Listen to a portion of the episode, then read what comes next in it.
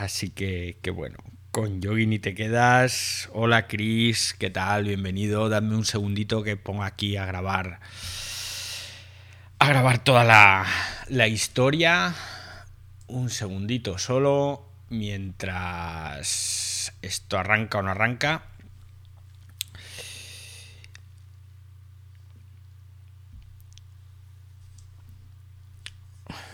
Hola, ¿qué tal? Javier, hola Indy.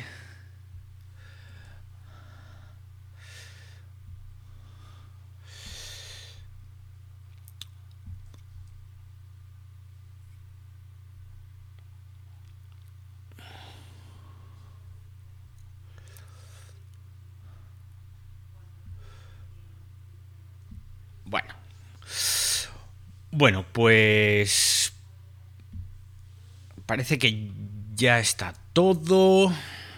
¿Qué tal? Bueno, repito, vamos de nuevo, Yogini, bienvenida, Indy, Javier, Carla. ¿Cómo estáis? Bienvenidas al Ciberdiario. Digo bienvenidas porque hoy hay mayoría, al menos ahora al principio, que ya sabemos que, que la gente se va uniendo ahí con, con cierta timidez pues bienvenidas y bienvenidos Chris y Javier también aquí al Ciberdiario. Hoy día sorpresa porque está siendo un desastre mi día. Está siendo un desastre. Menos mal que el Ciberdiario es esa válvula de escape todas las tardes aquí en España, mañanas para, para vosotros, para vosotras, ahí en, en Latinoamérica, porque llevo un día de locos. Llevo un día de locos empezando con actualizaciones en el ordenador en el peor momento posible, es decir, cuando tienes que empezar a abrir el espacio. El maldito ordenador decide que es hora de actualizarse y por eso hoy hemos arrancado un poquito más tarde. Pero es que además hoy tengo... No tengo guion. Hoy no tengo guion porque ha sido un día de locos grabando allí en la radio. Pero aunque no tengo guion, tengo noticias. ¿eh? Yogini que me está pidiendo que le abra el micro y se lo abro ahora mismo. Y así por lo menos me dices si tu nombre es Yogini o no. Porque eso debe venir de yoga, ¿no? Hola David, buenos días, buenos días a todos. No, mi nombre es Gaby, pero en redes sociales me puse Yogini para que puedan identificar todas mis redes sociales, así me pueden encontrar Yogini Urbana. Ah, pues muy bien, muy bien. Algún día tengo que atreverme con el yoga, ¿eh? Algún día tengo que atreverme. Pues bueno, se va uniendo más gente, va llegando Argenis, va llegando Carlos, va llegando Carolina, David, eh, a ver quién más tengo por ahí abajo, ahora el móvil no me deja interactuar. Pues vamos a hablar de Apple. Vamos a hablar de Apple porque, porque, porque hoy eh, a través de nota de prensa Apple ha revelado una cosa que no solo es maravillosa, sino que es algo que yo creo que son los primeros en hacer. Y es que van a implementar un sistema de autorreparación de los iPhone. Lo cual es la locura.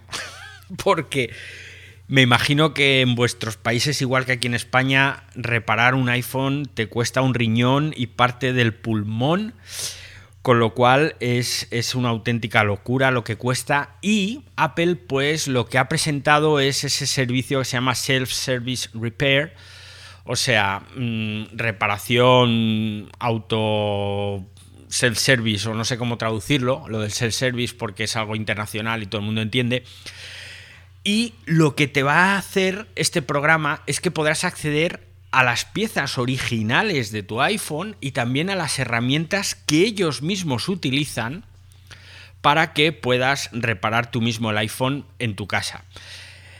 Me parece que es un paso muy interesante. Es un paso muy interesante, no tanto para los que tienen servicios de reparación o quien tiene un negocio que se dedica a eso, pero es muy interesante porque las horas de trabajo cuando se trata de reparar estos dispositivos son gustosas, son caras. Y de esta forma, pues te vas a poder reparar tu iPhone en casa. De momento lo ponen en marcha a principios de 2022, solo en Estados Unidos y solo para los iPhone 12 y 13. Pero entiendo que esto lo van a ampliar. Lo van a ampliar porque si lo pensamos fríamente, los iPhone 12 tienen un año, los iPhone 13 han salido hace unos, nada, un mes.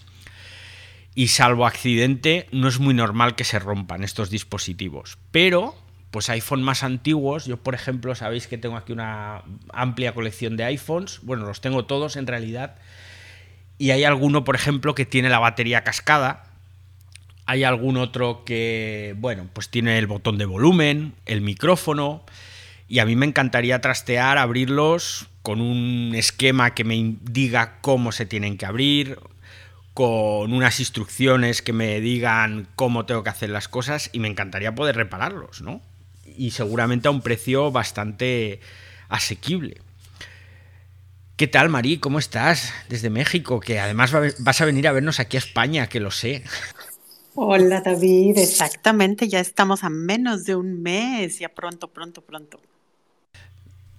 Bueno, pues me alegro mucho de tenerte aquí, Marí. A Carolina, que también nos está pidiendo la palabra. Ahora te abro el micro mientras se nos une Mirka, AXL, Carlos, Emilio, María, Teresa. ¿Qué tal? Bienvenidos, bienvenidas, bienvenido Enzo también.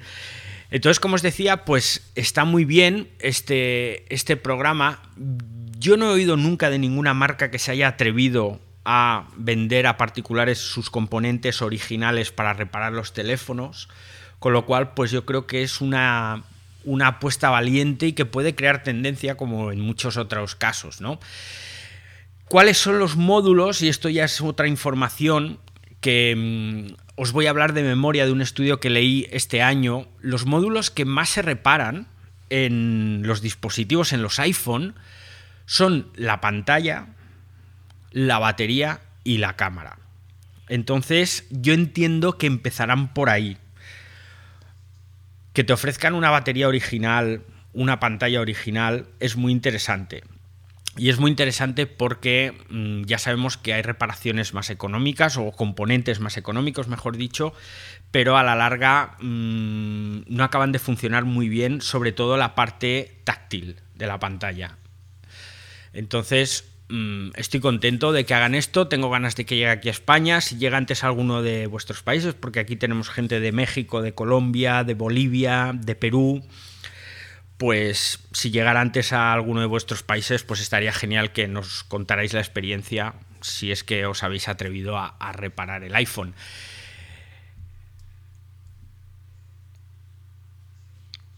Momento silencio mientras cambio cambio de palo. Cambio de palo porque el Black Friday está aquí a la vuelta de la esquina, lo sabéis, lo sabemos todos, nos están machacando y de qué manera con el dichoso Black Friday. Yo debo reconocer que ya es cansino el tema del Black Friday y sobre todo aquí en España he detectado ya empresas que lo que hacen es manipular los precios para el Black Friday. Y cuando digo manipular me refiero a subir el precio ahora en estas fechas para que luego con el descuento que te hacen te quede prácticamente igual que el precio que tenía anteriormente. Es decir, no hay ningún tipo de descuento o es un descuento mínimo, pero te lo están vendiendo como un gran descuento. Esto lo sé porque sabéis que me gusta mucho la tecnología, que me paso pues todo el año mirando cosas, comprando cosas. Y normalmente pues como soy un comprador bastante responsable, lo que hago es que algún producto concreto que quiero comprar, lo que hago es que voy miro el precio, tengo una especie de planning y digo, bueno, pues en tal mes o en tal fecha en este comercio o en esta tienda online he visto este producto más barato y yo me lo voy guardando y cuando llega esa fecha pues hago la inversión. Esa fecha no tiene por qué coincidir con un Black Friday, con un Cyber Monday o con cosas de estas. Tiene que coincidir con que mi economía me lo permita, ¿de acuerdo? Entonces lo que hago es planificar las compras a lo largo del año y de esta forma pues no gasto más de lo que debo ni de lo que puedo permitirme.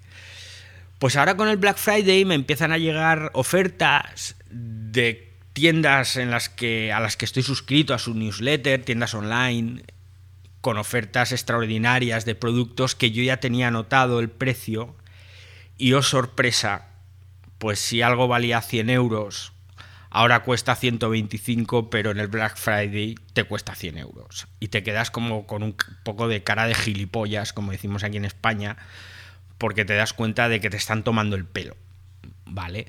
Y te están tomando el pelo de mala manera. Además, aquí en España eso es ilegal. Eso es tan ilegal como que puedes denunciarlo. Lo que ocurre es que, claro, para denunciar eso tendrías que tener, en este caso, tendría que haber hecho un pantallazo en su momento y haberme dado cuenta de que nos toman el pelo. Me ha pasado con dos comercios online, uno de ellos muy conocido, y sinceramente me, siento muy timado. No os voy a decir nombres porque mm, está feo decirlo, pero sí he enviado su correspondiente reclamación vía email diciéndoles que en tal fecha ese producto costaba lo mismo que ahora me estáis vendiendo con descuento del Black Friday. O sea que por lo menos no seáis tan bobos ¿eh? de anunciar esos productos. Por otro lado, por otro lado, hoy, como os decía, he estado grabando en la radio, en la cadena SER, y un compañero, uno de los técnicos, me decía que pues hay tiendas físicas en las que te dicen, oye, espérate, porque esto que quieres comprar va a estar en oferta en el Black Friday. Y eso, pues oye, les honra. Y con esto no es que quiera yo ahora hacer ni mucho menos una apología de que olvidemos comprar online y nos vayamos a tiendas físicas.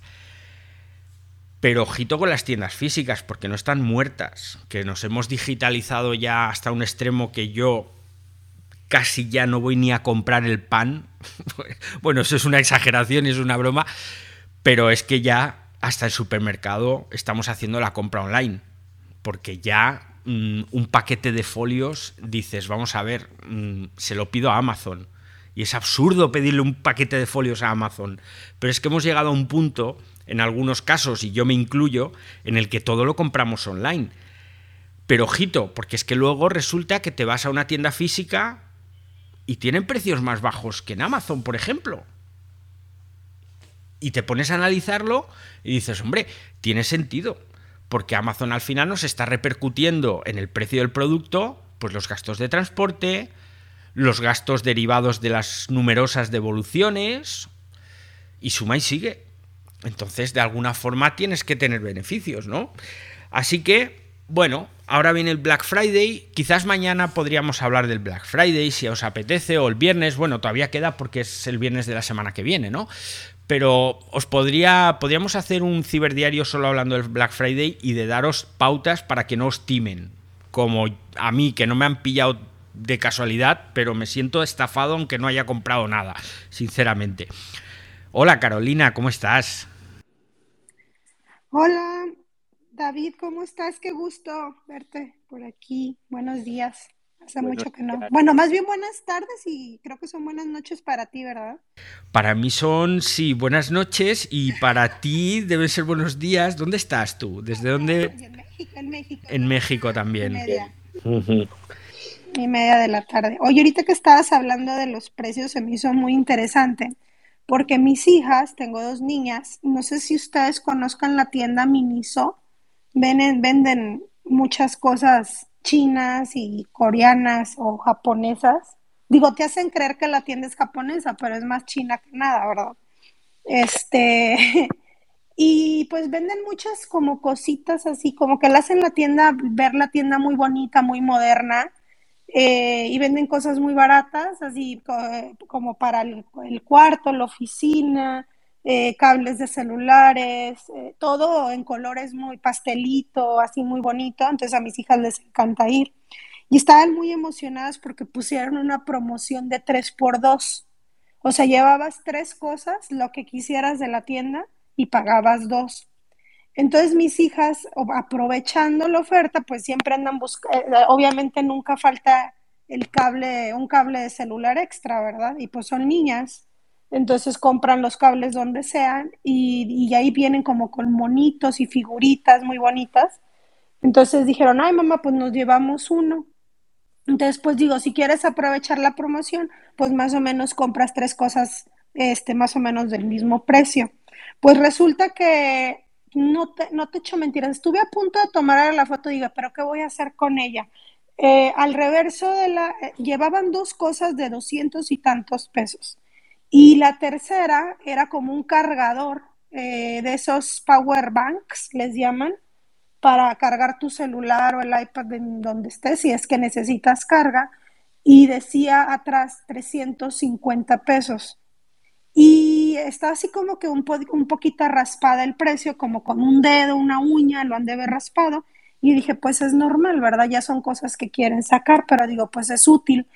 Entonces, a la hora que lo llevamos a la caja, resulta que el precio del artículo estaba en 400 pesos en vez de 350. Y yo, ¿pero cómo? Y me dice el chavo, no, es que fíjate que este tipo de artículos subieron el precio. Yo dije, claro que no, o sea, subieron, precisamente lo que estás diciendo, o sea, acaban de subir el precio, les valió M porque me regreso, checo los demás artículos, yo casualmente agarré el que estaba eh, marcado con, con un rasguñado, pero los demás estaban con un plumón rojo así este, borrado el precio. Yo dije, no, oye, digo, de todas maneras no les quité la ilusión a mis hijas y les dije, oigan, pues ya agarren lo que van a agarrar y nos vamos, pero qué robo. Pues sí.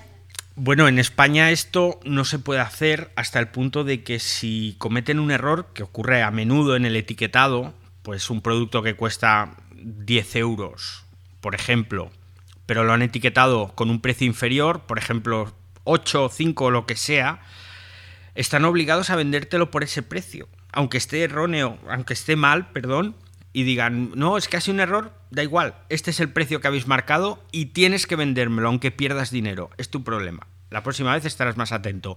No solo ocurre en España, eso es una normativa europea que afecta a todos los países de aquí, de la, de la Unión Europea. Gaby. ¿Qué onda, David? Ah, te quería decir, mira, yo creo que en Amazon aquí en México es distinto. Yo sí veo mucho, mucha ventaja en este e-commerce. Por ejemplo, todo, yo, yo adquiero muchos productos de tecnología por medio de Amazon y la ventaja que representa es que si el producto llega a salir mal o no llega a tiempo, te, hay un reembolso. E incluso a veces me, me han mandado equipo por error y me lo he quedado.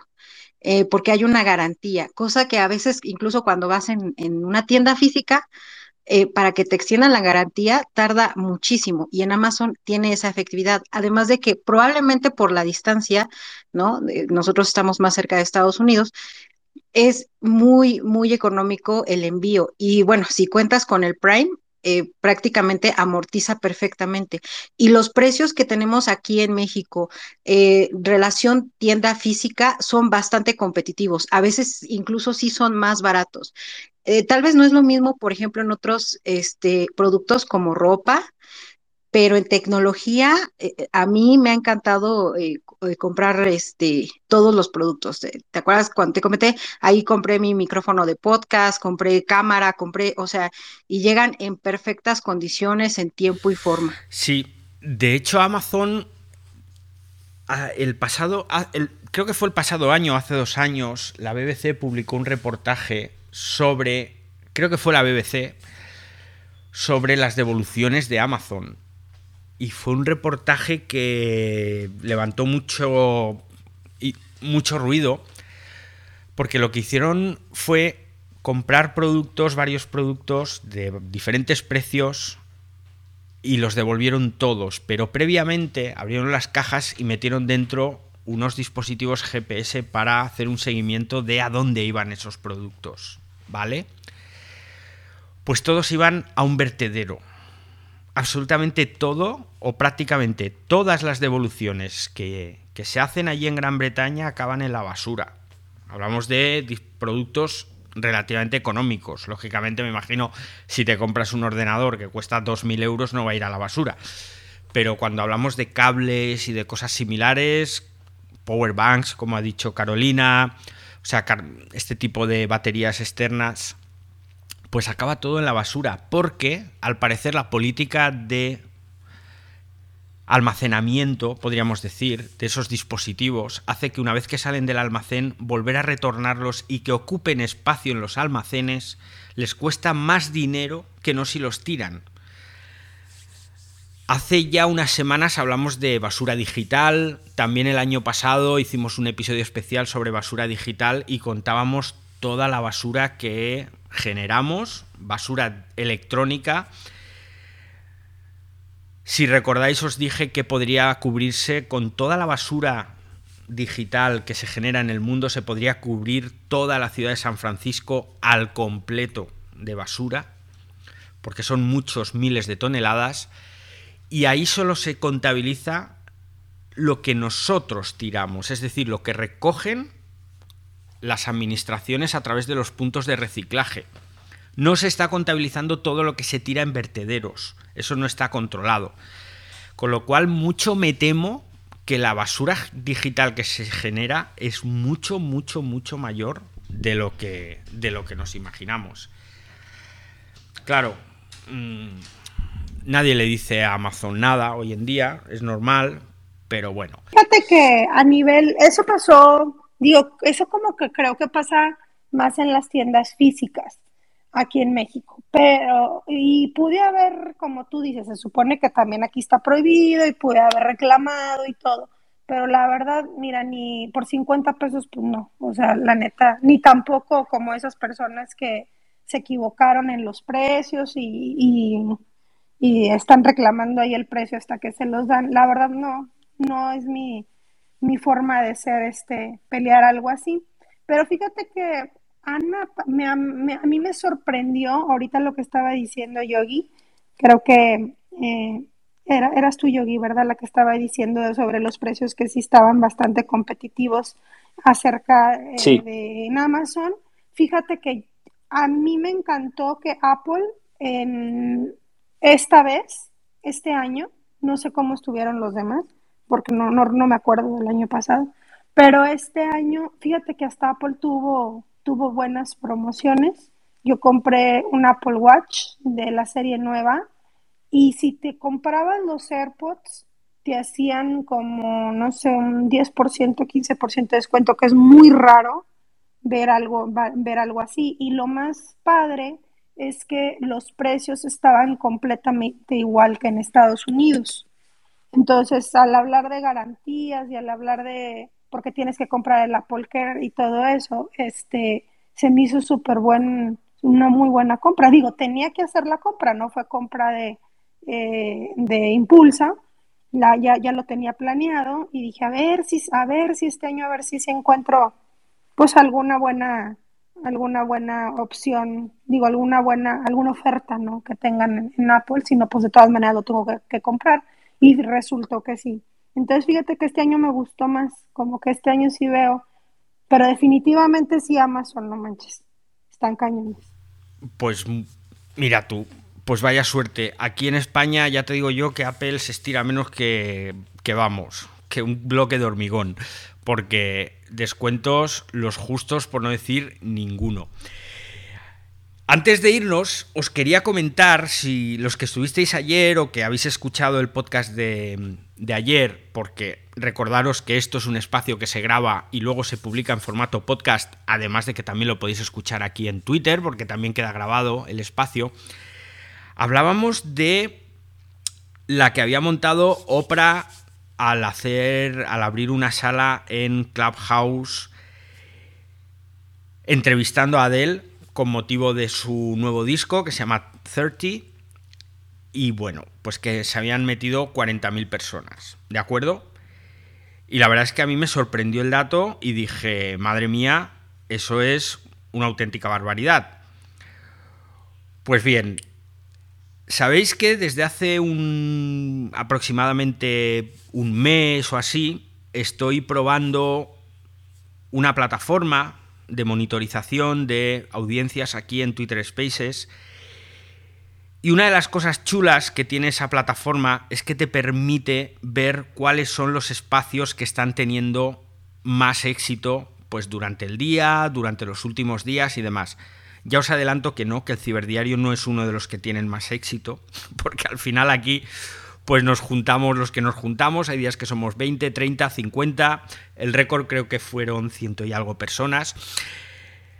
Pero es que las 40.000 personas que escuchaban a Oprah y a Adele en Clubhouse se quedan muy pequeñas, porque fijaos,